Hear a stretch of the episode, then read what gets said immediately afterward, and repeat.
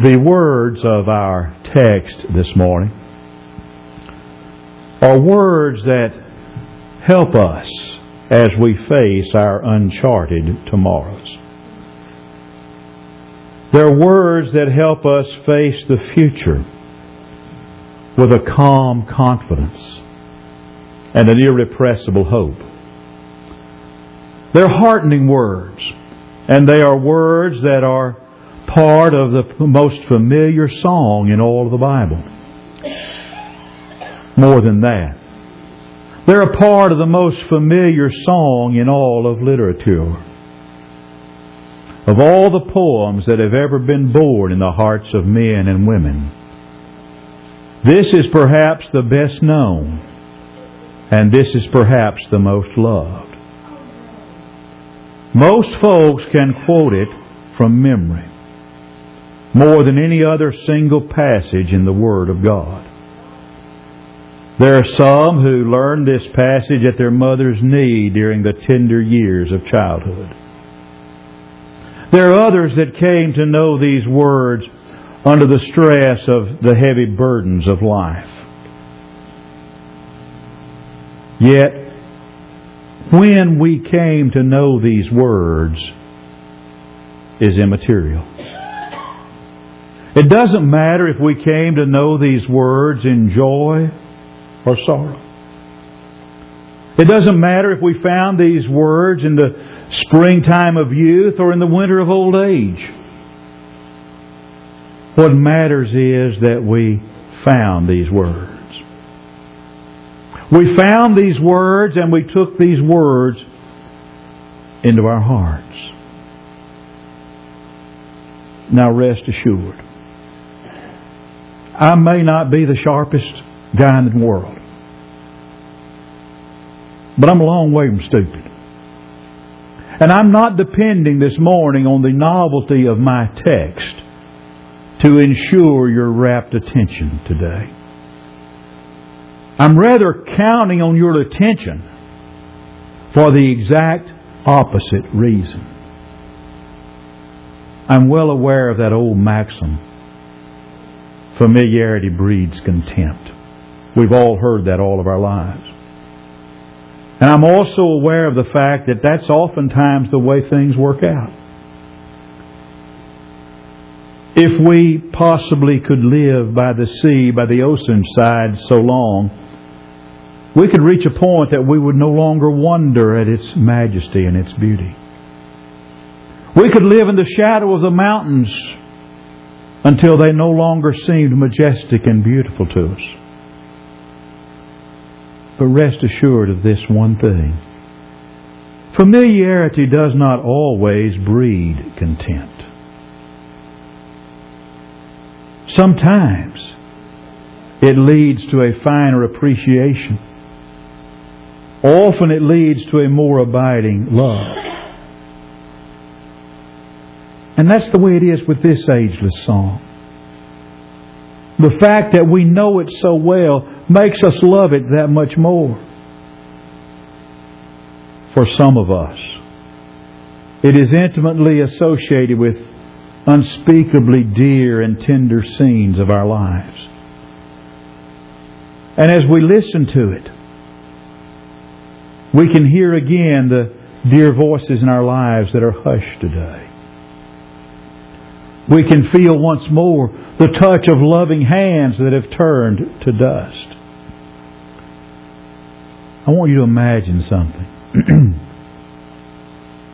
I want you to imagine the story that this psalm could tell if it could write its own biography.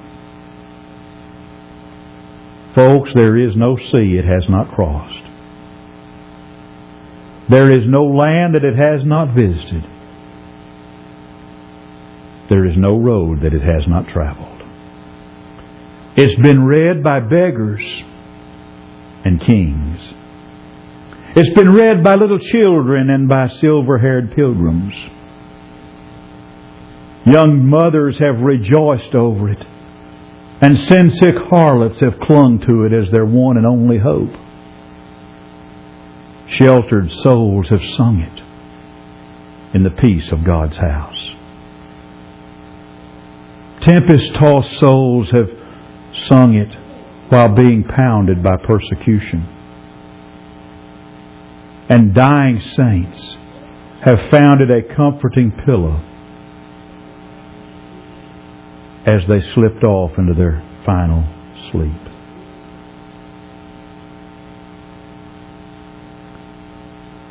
We can't say with any authority or certainty who wrote these deathless words.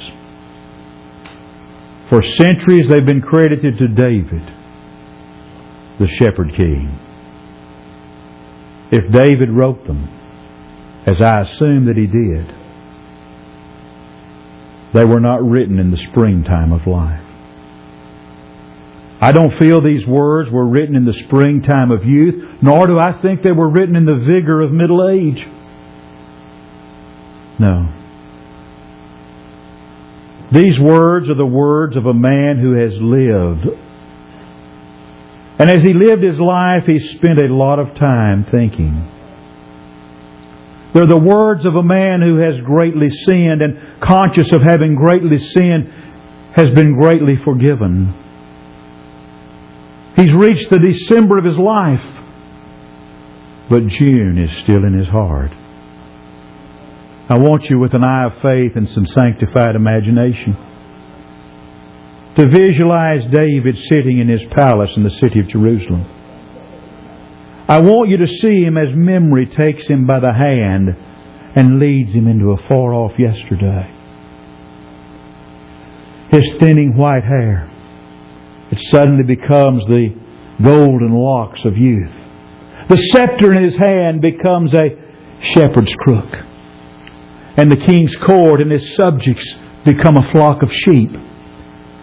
And oh my, what a familiar flock it is to him. He knows them.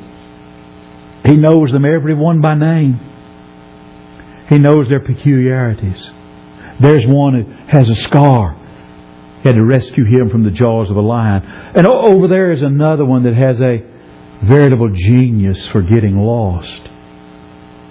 David spent more than one sleepless night in search of that foolish sheep. And looking over the scene, a new warmth comes to his heart. A new tenderness comes to his face. And to himself he murmurs, I too have a shepherd. He muses to himself, There is one who has loved me and one who has sought me in all of my wanderings. There is one whose gentleness has made me great, and that one is God. And David writes, The Lord is my shepherd. I shall not want. Look at the incredible wealth of this amazing discovery. David dares to claim God as his very own. Notice how he writes it. He does not say the Lord is a shepherd. That in itself would have been a wonderful discovery. But David couldn't say and he couldn't write the Lord is a shepherd and have a glowing coal down in his heart when he wrote it. But you cannot say, The Lord is my shepherd, without getting a hand clasp of life. Martin Luther was right. Luther said experiential Christianity is in the personal pronouns. The religion we experience is the religion that's in the personal pronouns. And like everything, it has a totally different look when we speak of it as our very own. When I can say with David, the Lord is my shepherd. Imagine, if you will, a group of women. And they're clustered around a baby playing in its crib. It's a beautiful baby.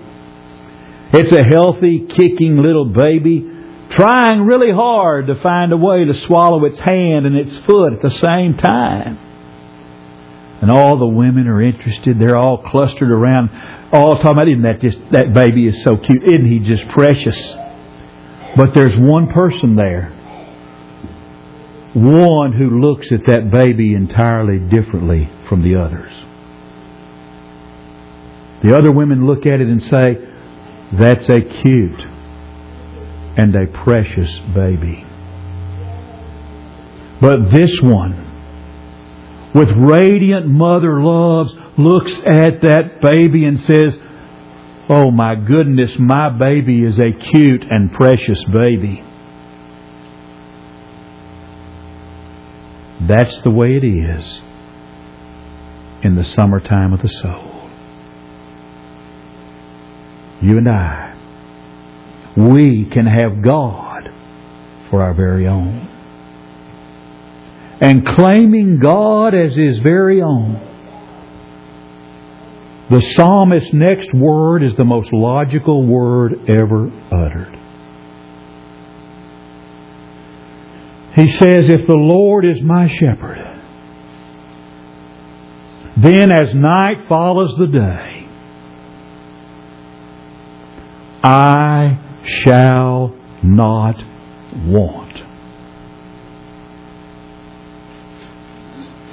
Folks, that's nothing more than just pure common sense. He's able to supply all of our needs.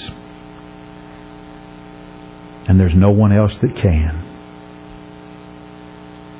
Sooner or later, grim want breaks by all of our other defenses and lays its torturing hands upon us.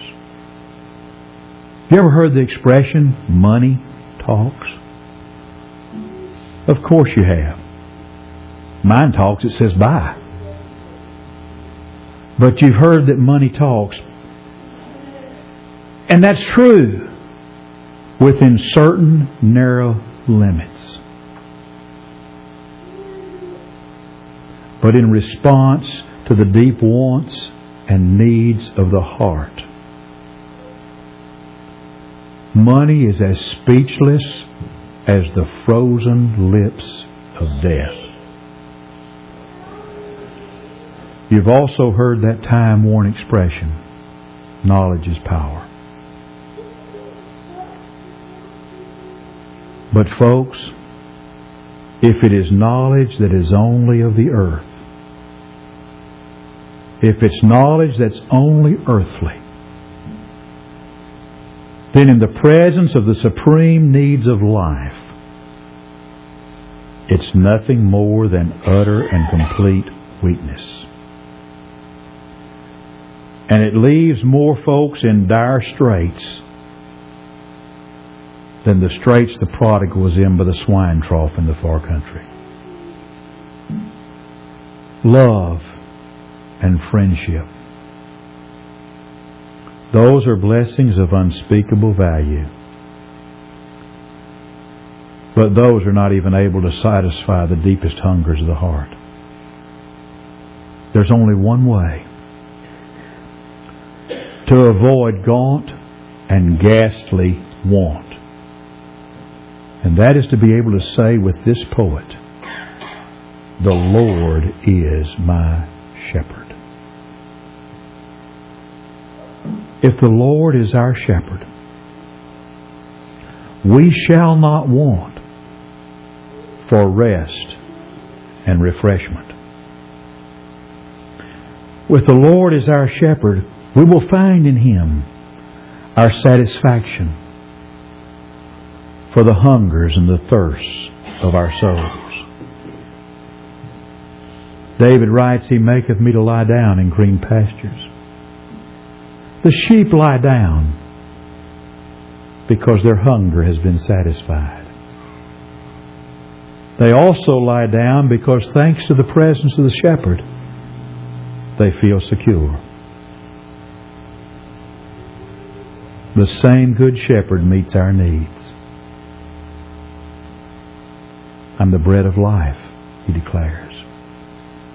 And he further states, He that cometh to me shall never hunger, and he that believeth on me shall never thirst. with supreme confidence. He asserts his ability to satisfy the longing soul. And he claims to meet the needs of our weary hearts for rest. And he stands in our presence today just as he did long centuries ago.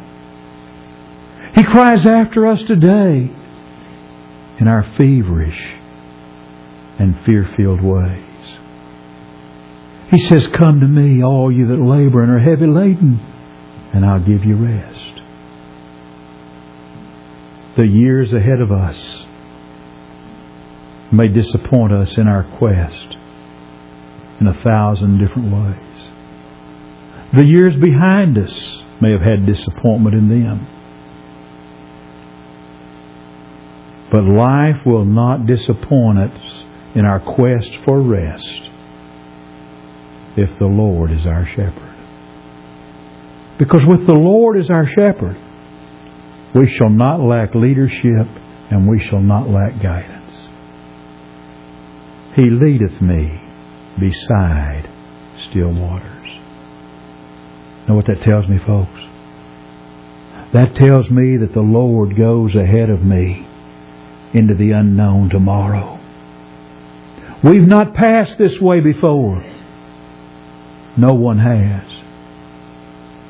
But this is our consolation.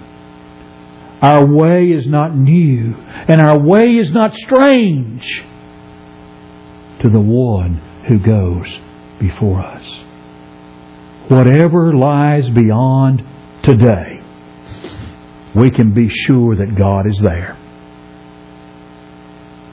Because God always goes before. And not only does God go before us, God gives us guidance.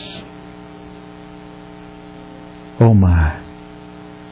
How we need, how you and I need the guidance of God our vision is so frail.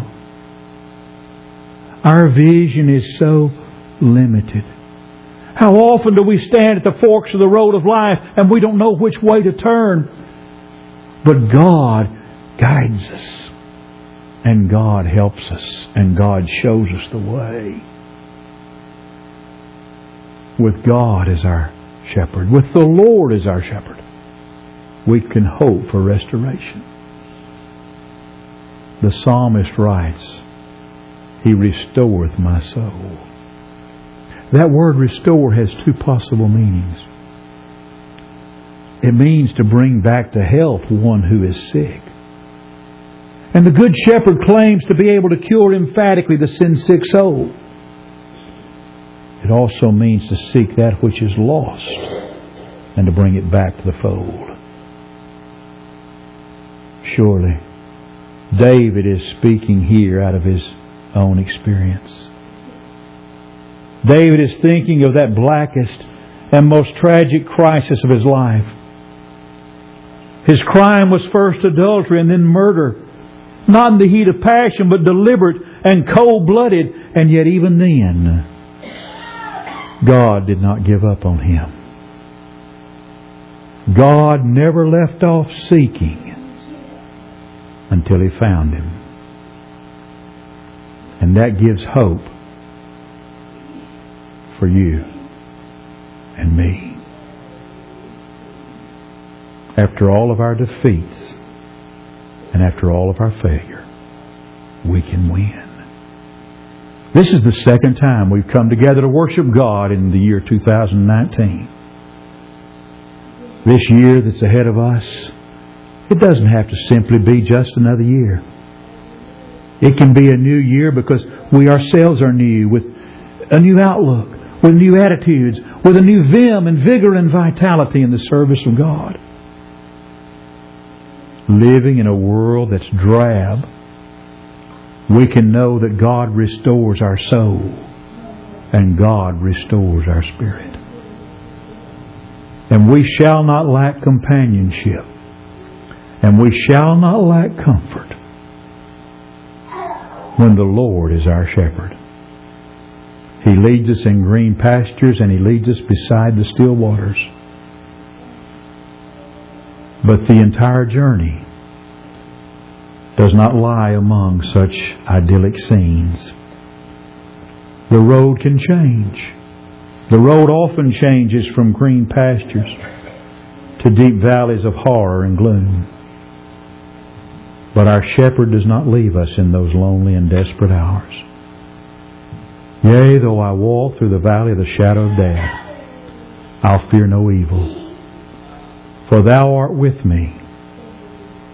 Thy rod and thy staff, they comfort me. God not only walks with us in the darkness, God brings us through it. With the Lord as our shepherd, we shall not want for a home at the end of the journey. Surely goodness and mercy shall follow me all the days of my life, and I'll dwell in the house of the Lord forever. When the sun is set and the day is done, the Good Shepherd does not go home in the evening, leaving the sheep to do the best they can through a long night in the wilderness. Absolutely not. Because it's when night comes, the greatest danger is there and the sheep need him the most. So when the Good Shepherd turns his steps toward home, he leads the flock after him. And he never rests until every one of them is safe within the sheepfold. Our Good Shepherd has made all the preparations for our eternal home. Remember what Jesus said in John 4? Let not your hearts be troubled. You believe in God, believe also in me. In my Father's house are many mansions. If it were not so, I would have told you. I go and prepare a place for you. And if I go and prepare a place for you, I'll come again and receive you unto myself, that where I am, there you might be also. Blessed thought and happy day. Let's be standing together. The Good Shepherd has made the preparations for your eternal home in heaven. Have you made the preparations to go there and join Him? Or are there changes that you need to make in your life? If there are changes that need to be made, this is your invitation to come and do that while we sing.